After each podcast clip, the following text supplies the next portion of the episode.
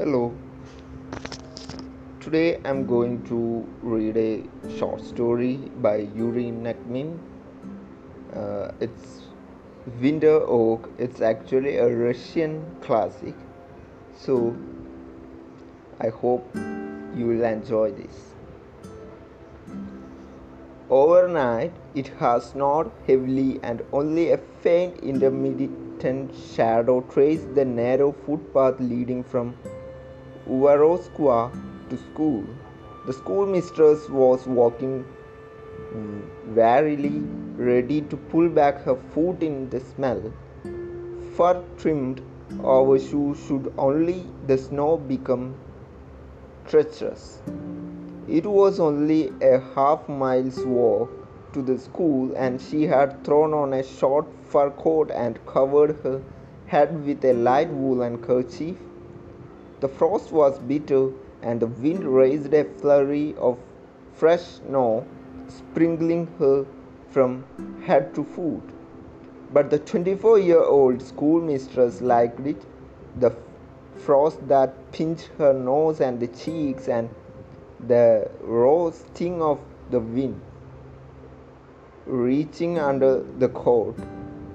Turning her back to the wind, she saw the dense trail of her sharp nosed overshoes that so resembled the tracks of some little beast, and she liked that too. The blazing radiance of January morning fostered joyful reflection upon life and herself.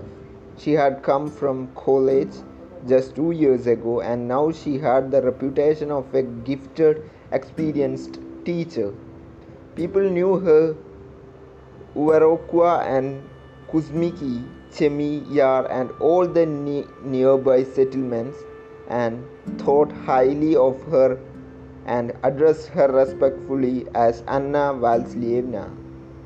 A man was coming across the field. What if he won't make way? Anna Valsievna thought with a playful fright. The path is too narrow for two, just a step to the side, and the snow neck deep. But in her heart of hearts, she knew that there wasn't a person in the district who wouldn't make way for Roscoe's schoolmistress. They came abreast of each other. It was follow trainer at the stud farm. A fine morning, Anna was Vasilevna, he said, doffing his fur cap and exposing a sturdy, short trimmed head of hair. Why it's so cold? Put it back on instantly.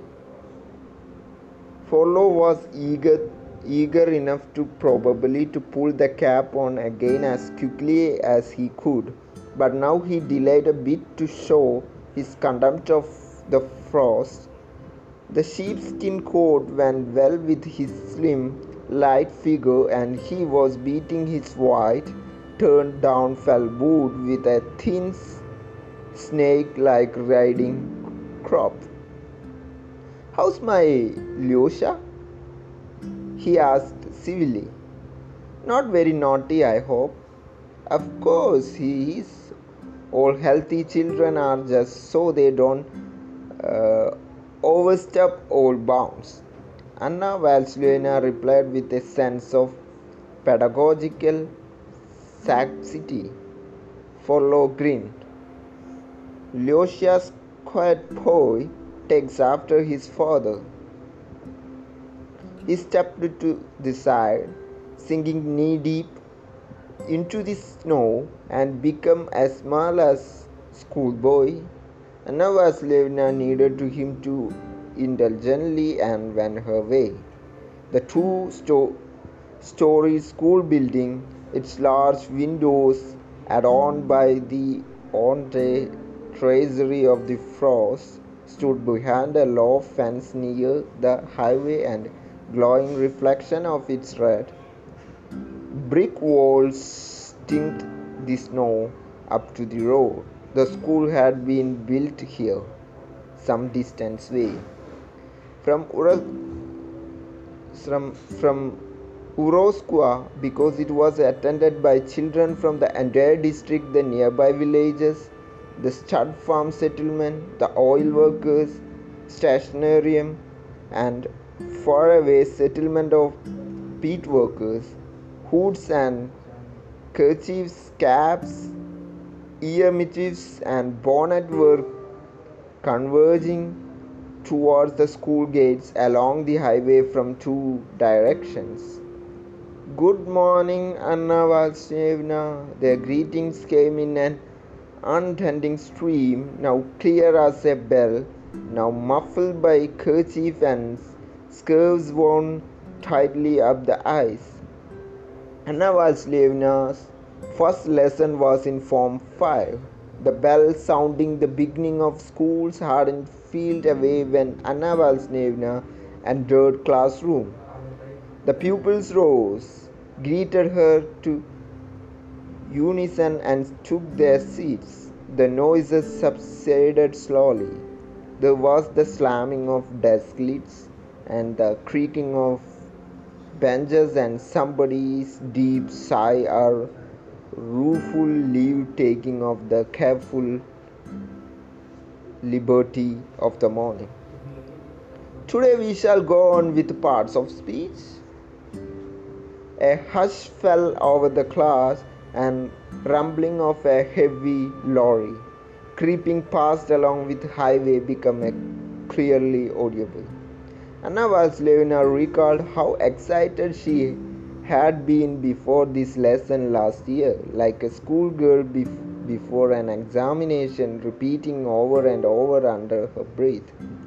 A noun is a word used for naming. A noun is a word used for naming. She also remembered the tormenting doubt would they understand? The morning brought smile to her lips. She adjusted the hair clips in her thick hair and began in smooth, calm tone, the sense of calmness prevailing all of her being like a comforting warmth. A noun is a word used for naming a thing in grammar, a thing is any person or an object replying to the question Who is it? Or What is it? For example, who is it? A pupil. Or what is it? A book? May I come in?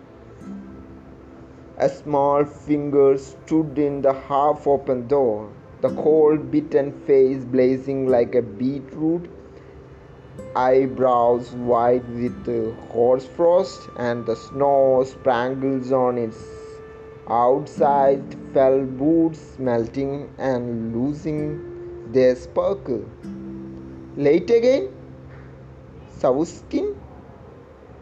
Like most young teachers, Anna Valsevna wanted to be strict, but her question this time sounded almost plainly Taking her words to be permission to enter, Shavuskin rapidly slipped to his seat. Anna Valsevna saw the boy pushing his oilcloth bag under the desk lid and whispering his neighbor without turning his head asking most likely what they were passing. Anna Valsevna was upset by Savuskin's coming late. It was bother that had spoilt a well begun day. The geography teacher, a small withered old woman, much like a nighty butterfly in appearance, had also complained her Savuskin's late comings. She always complained of the noise of the inattentive pupils. First lessons are terribly difficult, she had sighed. Yes, terrible for people who can't hold pupils in check and don't make the lesson interesting. Anna Valsevna had thought self confidently and proposed to swap lessons. Now she felt a sense of guilt, for old woman must have descended the challenge, the rebuke in Anna Valsevna's cordial proposal. Clear? Anna Valsevna asked the children. Clear, clear. A hours came back. Fine, make up example of your own then. It was quiet for a moment, then someone uttered uncertainly, Cat? Right, you are, Anna Valsiana said, remembering that it had been cat also last year. The ice was broken. Window, table, house, road. Correct, Anna Valsiana kept repeating. The glass the class brimmed over with satisfied joy. She was surprised how much satisfaction the school children derived from the naming familiar objects as though seeing them in a new, usual light.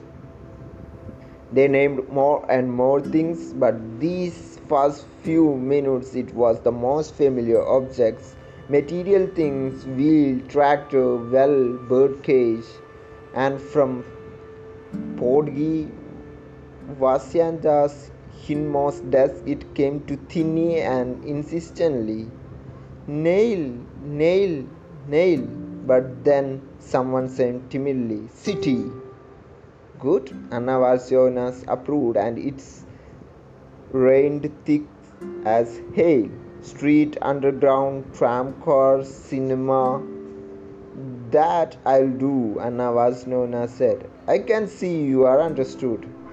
The voice died down somewhat reluctantly, and only Podgi Vasyanta still chanted his unacknowledged nail.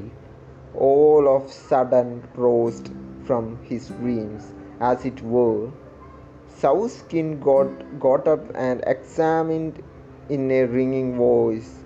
Winter Oak. The children laughed.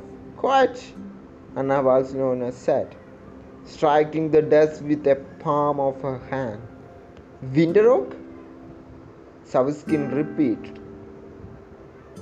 Oblivious of the loafer and the teachers outcry, and the way he spoke was strange. The words seemed to come from the bottom of her, his heart, like a confession. A cherished secret that his brimming soul was powerless to contain any longer, not understanding his strange excitement. Anna Vasyovna was barely able to hide her irritation and snapped. Why winter? Simply oak. Simply oak is nothing. Winter oak, that's real now, the boy retorted. Take your seat, Savuskin. See what comes of coming late. Oak is a noun, but we haven't pa- passed yet what winter is in this case. Please come to the common room during long break. That's what's come of Window Oak. Somebody smiked on a backbench. Savuskin sat down smiling at some inner thought not in the least upset by the teacher's menacing words. A difficult boy, Anna Valsiana thought. The lesson continued. Sit down, Anna Valsiana said when Savuskin came to the common room. The boy sank into the soft armchair with undisguised pleasure and bounced up several times on its spring. Be good enough to tell why you are continuously late. I don't know, Anna Valsiana, he said, shrugging his shoulder like a grown up. I leave the house with an hour to spare. How difficult to get this the truth in even the most trifling matter. Lots of children lived much farther than Savuskin, but none more than an hour's walk from school. Don't you live in Kuzminki? No, at the sanatorium. And aren't you ashamed of yourself saying that you leave the house with an hour's space? It's no more than a 15 minute from the sanatorium to the highway, and no more than half an hour along that. But I never take the highway. I cut straightwise through the woods, Savuskin said with a look that seemed to say that he himself was surprised the whole thing. Straight, not straightways? Anna Vasilevna correct him. A sense of grief and displeasure gripped him, as it always did when children lied. She kept silent, hoping that Savuskin would say, Sorry, Anna Vasilevna, but I played snowballs with the other chaps and or something just simple and straightforward, but he only stared at her with large grey eyes, and his look seemed to say, Well, everything's settled now. What else do you want? A poor state of affairs, Savuskin. Very poor. I will have to see your parents about it. But I only have a mother, Anna Vastina. Savuskin smiled. She blushed and thought of Savuskin's mother, the shower nose. As her son called her, she was employed at the hydropathic baths at the sanatorium, a worn out woman with hands that were white and flabby from all the hot water and looked as if they were made from cloth, along with the her husband, who was killed in the Great Patriotic War, she was bringing up three more children besides Kolya. Surely Savuskin's mother had cares enough, but Anna Vasilevna just had to see her. I shall have to go and see your mother. By all means, Anna Vasilevna mother will be very happy Unfortunately, the news she will hear from the won't be very good. What's your mother's shift? She is the second shift, starting at 3. Fine, I stop at 2. You'll take me home after lessons today?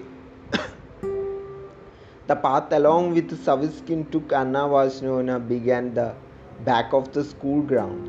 As soon as they stepped into the wood and the snow laden fir branches close behind their backs, they found themselves in different enchanted realm of the peace and quiet, flitting from tree to tree.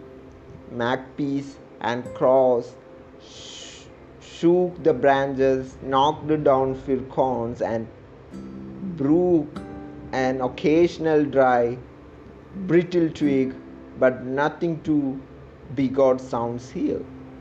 It was white all around, only above the windswept tips of the weeping beeches shot black, their thin branches resembling strokes of black paint and the azure smoothness of the sky. The path wound along the edge of a brook, now hugging its bank, submissively following its every twist and turn now rising higher and winding along the slope. Occasionally, the trees stepped aside, opening up sun-bathed gay meadows, crisscrossed by hair spurs that looked so much like watch chains. They also came across tracks that bore a resemblance to the shape of a clover leaf and belongs to some larger bees. The tracks led into the thick of wood. The elf been here, Savuskin said as if speaking of an old friend when he noticed Anna was Vasilevna's interest in the tracks. But don't don't be afraid, he he added reassuringly in reply to the glance she threw at the wood acts are docile. Have you ever seen one? Anna Vasilevna asked animatedly. A live one? Savuskin sighed. No. But I have seen his droppings. What? His dung. Savuskin explained in embarrassment.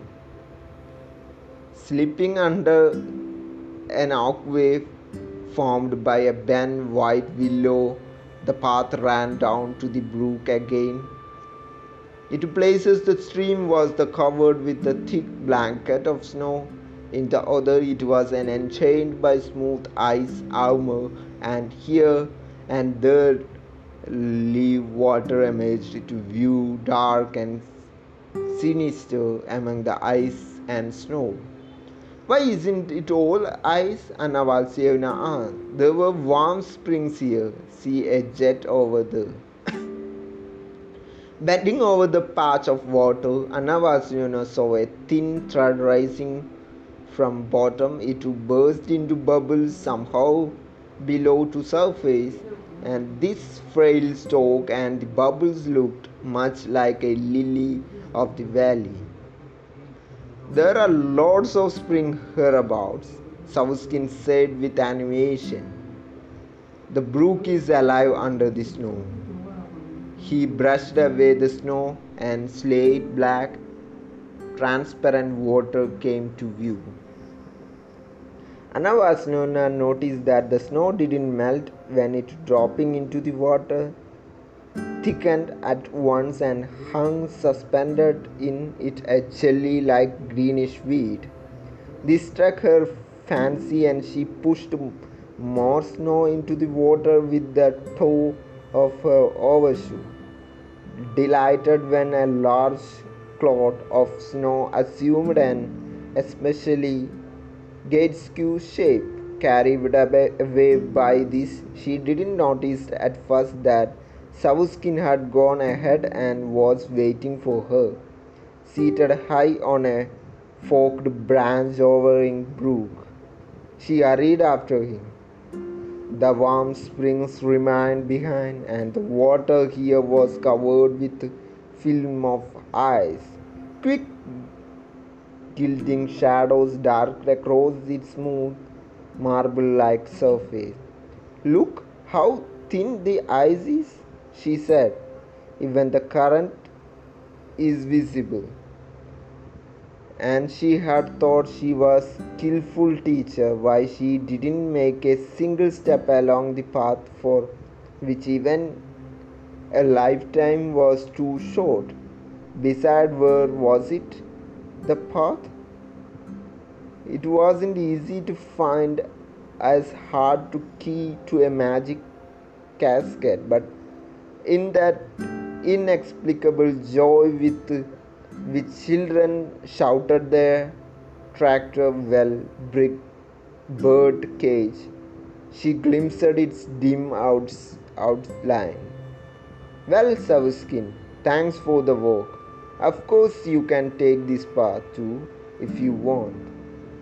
Savuskin blushed. He wanted to promise that he would never come late again, but the fear of telling a lie prevented him.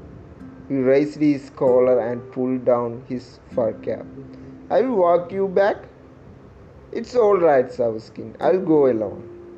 He looked dubiously at his teacher, picked up a stick, broke off its crooked tip, and gave it to Anna Valsneva.